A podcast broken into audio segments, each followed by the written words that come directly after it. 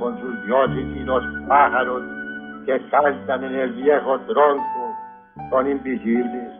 Bendice, Señor, al viejo tronco donde cantan los cucaracheros. La Corporación Otra Parte agradece su interés en esta grabación del archivo histórico Voces de Otra Parte.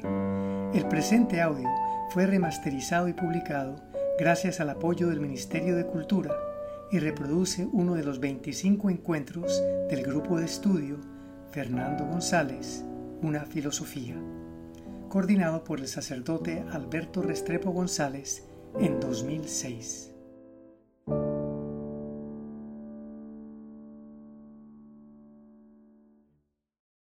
Casa Museo Otra Parte, sábado 4 de marzo de 2006.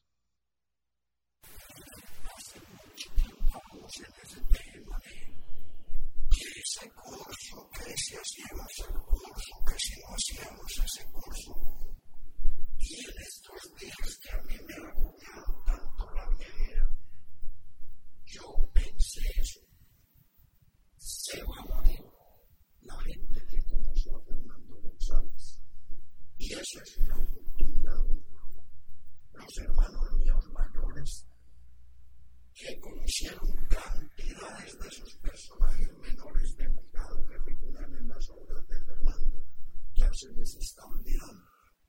Ya ellos no son una fuente para poder decir comamos estos libros y investigamos quién era este amigo. Y entonces creo que lo mismo no va a suceder con la figura de Fernando. Bueno, lo escrito está. Lo que él pensó y consignó y luchó, eso está. Pero creo yo que el testimonio de quien lo conoció, de quien lo vio vivir, eso que él expresa, quien fue testigo de las luchas existenciales que él describe, esa gente se está acabando, ya nos estamos volviendo como viejos decrépitos. Alberto Aguirre lo conoció tanto, ya es un viejo que está llegando a los 80. El Agüedrón vino aquí muchas veces, ese es un hombre que yo creo que ya pasa de 70. Y entonces, el testimonio, la información de la gente que no solo lo ha estudiado con juicio, sino que vio cómo se vivió eso que se expresó por escrito. Se votaba. Entonces, eso fue lo que me movió a mí a aceptar pues esta propuesta. Yo no sé qué irá a pasar con ustedes. Como yo he enseñado 43 años, yo tengo eso clarito. Donde usted reúna 3 personas, ya son 3 grupos distintos. Entonces, uno no sabe qué va a pasar con los grupos. La gente con que uno empieza entusiasmadísimo muchas veces acaba siendo la más aburrida. El que empieza desconcertado acaba siendo el que le coge interés al asunto y sigue.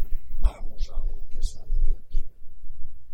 Yo, para decirles la sincera verdad, yo pienso 1 o 2 personas que logren o que logremos mejor juntos captar el valor, la verdad existencial, la aplicabilidad, el poder sanador y liberador de lo que Fernando González vivió y propuso en su palabra este curso y otros 20 cursos más.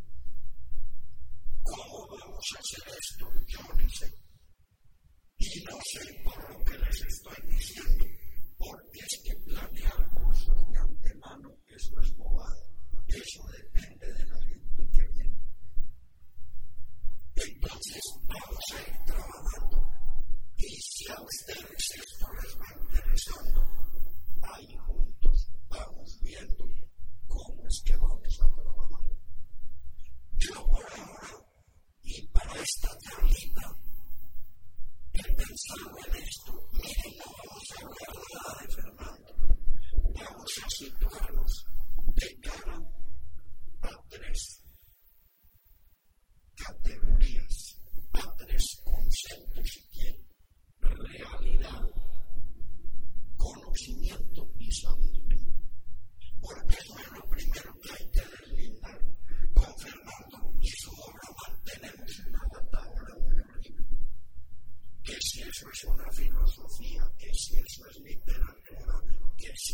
su humor, qué si eso es místico, qué si eso es esoterismo, qué si eso es improvisación. Y yo creo que todo el problema nace de ahí, de que es un lanzamiento en paracaídas, sin paracaídas y sin pista de aterrizado. Entonces yo creo que vale la pena, si no nos aburrimos mucho, que este ratico que vamos a emplear hoy lo gastemos viendo y que va experimentando y que va compartiendo. El alma de este cursito es eso. Yo no digo que Fernando no sea un humorista. Yo no digo que Fernando no sea un gran literato. Él tiene páginas hermosas. Yo no digo que Fernando no haya sido un místico. Yo no digo que no haya sido un teólogo. Pero lo que creo yo que vertebra radicalmente el valor, la presencia, el significado de ese señor es esta búsqueda metafísica. Desde niño él anduvo con esas preguntas en la cabeza. ¿Cómo se accede a lo real? ¿Cómo se supera el límite de lo fenoménico? ¿Cómo se capta lo que haya más allá del fenómeno? Ese, como ven, ese no es ningún problema científico. Ese es un problema netamente sapiencial. Entonces, si queremos, lo podemos estudiar como metafóricamente se... ¿Por qué? Porque es que miren, si yo hablo de conocimiento propiamente, yo hablo de una cosa. Y si yo hablo de saber, yo hablo de otra cosa. Esa es la primera pista por la que nosotros tenemos que arrancar para aproximarnos al legado que Fernando González nos dejó. Una cosa es el saber y otra cosa es el conocimiento. Una cosa es la ciencia y otra cosa es la sabiduría. Y ambas dicen relación a la realidad. Entonces la pregunta inicial y la pregunta número uno es esa. ¿Qué es la realidad, pues? Cuando hablamos de realidad, ¿de qué diablos es que estamos hablando? Esa era la gran preocupación. Podríamos decir así, una categoría que vertebre las búsquedas y las propuestas de Fernando González. Era eso, realidad.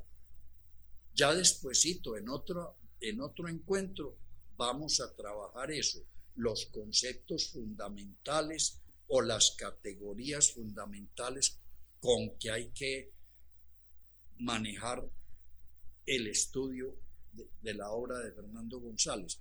Pero la categoría 1A está ahí.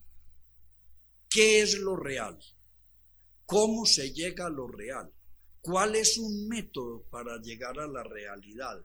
¿Cómo hacemos para tener un saber que nos aproxime a la realidad? Entonces, fíjense, nosotros podríamos decir así, dar muchas definiciones de lo que es realidad. La primera, una elemental pero grotesca, casi una tautología, el conjunto de las cosas reales. Eso es la realidad. Tome usted todo lo que sea real y esa es la realidad. Es una respuesta muy bobita, pero absolutamente verdadera.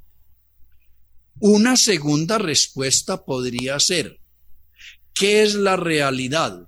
La realidad es aquello que dura en el tiempo y ocupa un lugar en el espacio. Es aquello que se relaciona con lo demás desde la conciencia. Y es aquello que está más allá del espacio, el tiempo y la mente. Esa es la realidad. Si le damos pues nombrecitos a eso, Si armamos muñequerito estilo modernidad, entonces la realidad son las cosas, los sujetos y el principio fundamentador o generador de eso. Lo que es fenómeno que aparece espacial y temporalmente, lo que es conciencia de lo que hay y lo que es fundamento de esas dos cosas anteriores, esa es la realidad. Entonces, fíjense, esa realidad, otro concepto básico en lo que es científico, sabemos que no vivió improvisando, ni charlataneando, ni haciendo humoradas, sino una vida entera, desde niño donde los jesuitas hasta viejo moribundo, detrás de la misma pregunta, detrás de los fenómenos que hay y cómo se puede llegar allá.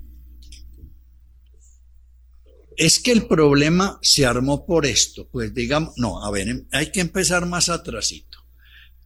¿Qué fue siempre? Esa es otra categoría clave, ese es otro concepto clave en Fernando y su búsqueda.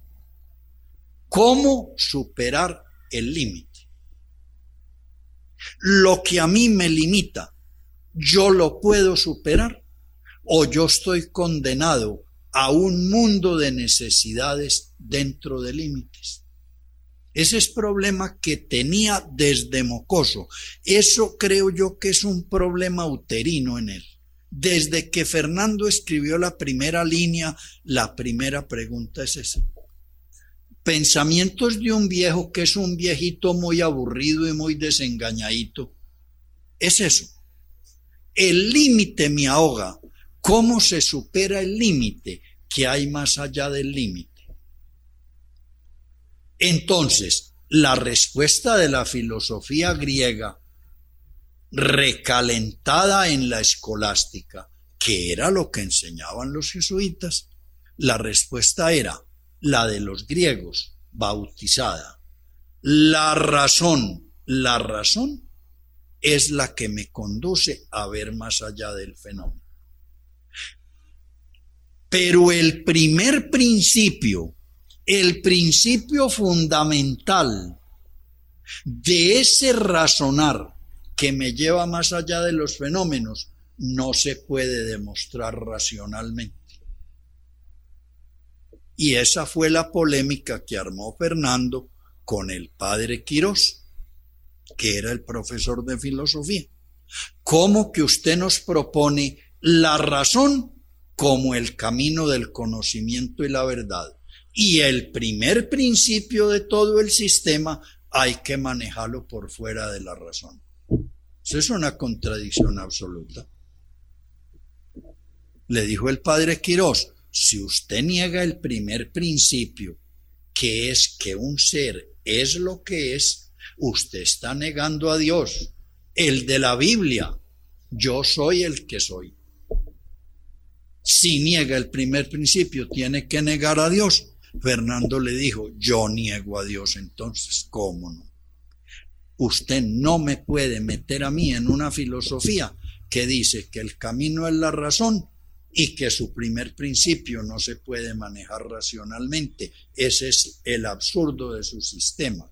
Entonces, eso le creó el entorno de ser un muchacho descreído, dañino para los otros,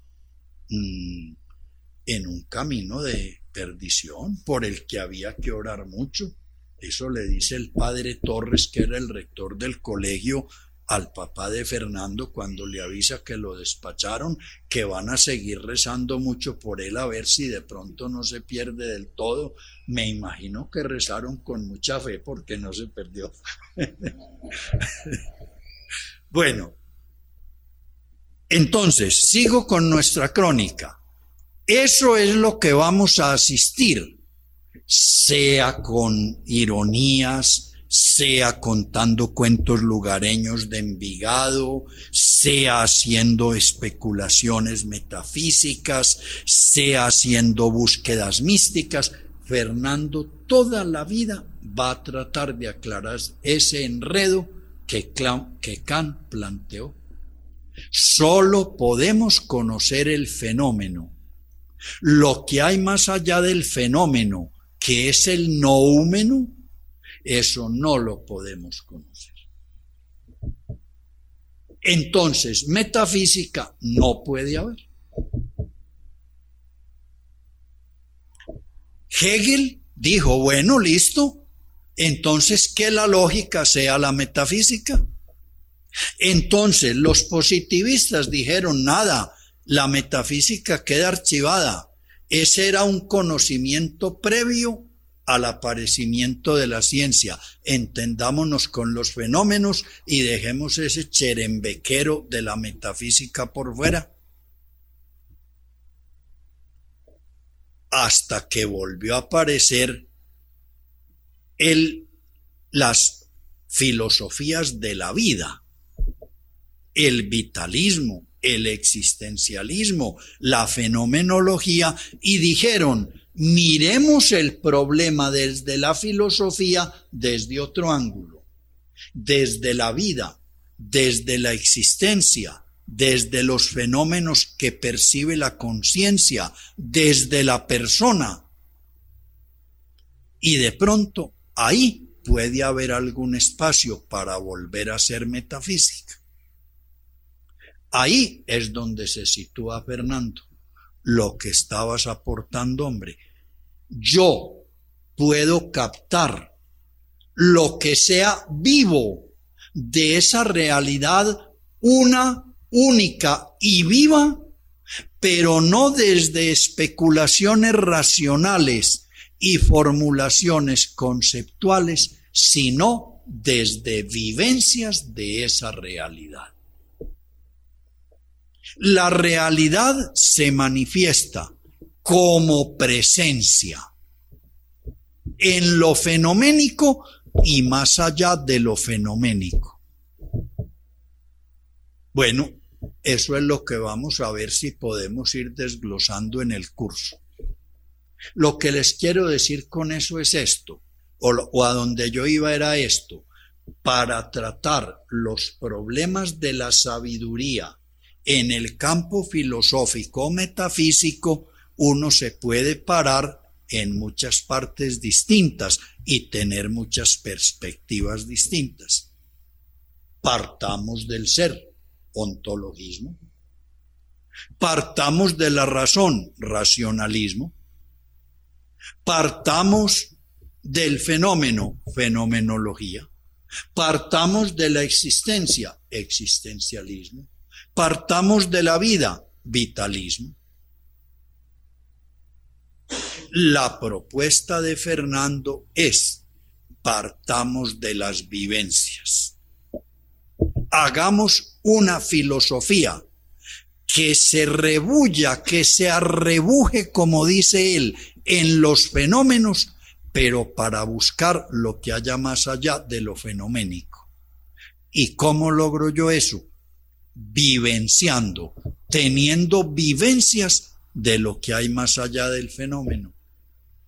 Eso es lo que vamos a ver, cómo va logrando el eso y qué va diciendo, refiere a eso.